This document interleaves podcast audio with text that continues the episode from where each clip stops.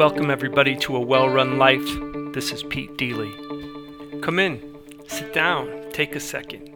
You get enough advice. This is about nothing and everything and all of it in between. Somewhere in the mid 1960s, he's in the 10th grade and doing a handstand on the top rails of the Empire State Building's observation deck.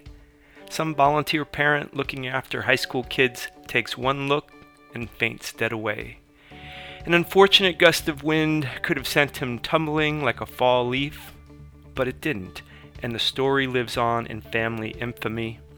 My dad and his brothers are pure athletes. They move like people whose brains are connected to their body in just the right way. None is particularly outsized, but they hit like sledgehammers even when horsing around. None of them boxed, but they should have. I would be writing you from a beach house from prize fight family money right now. It was my Uncle Mike who was the hand-standing grandstander that day in the Big Apple, and he never lost his athleticism. He was a gymnast, and I have amazing memories of walking in the park with him. He would have been about 50 years of age, and he jumped up on a swing to hang from the middle of the bar. And he did giant swings these impossible circles around a fixed bar that ended with a dismount where he threw in a flip just to make sure I knew he wasn't messing around. I could tell you lots of these stories. Seeing him do things that seem so unlikely for a person his age seemed like a great way to model to children what is possible in the world. Just because someone thinks it can't be done well, watch me flip around this bar at an age where many consider walking exercise. I just had my 47th birthday. I just had my 47th birthday. I posted a picture of me doing a one handed handstand on my Facebook.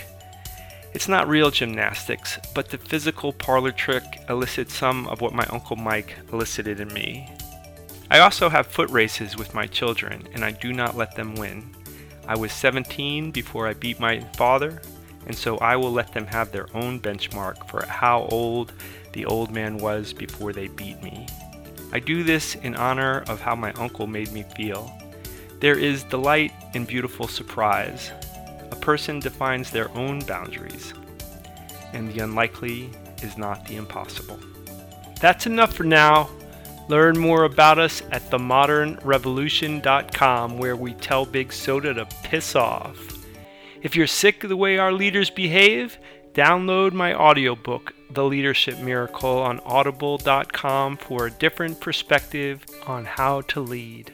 A Well Run Life's podcast will only have sponsors with companies we have relationships with. My sponsor, Castbox, is my podcast player of choice and now has more than 9 million downloads. Go check it out.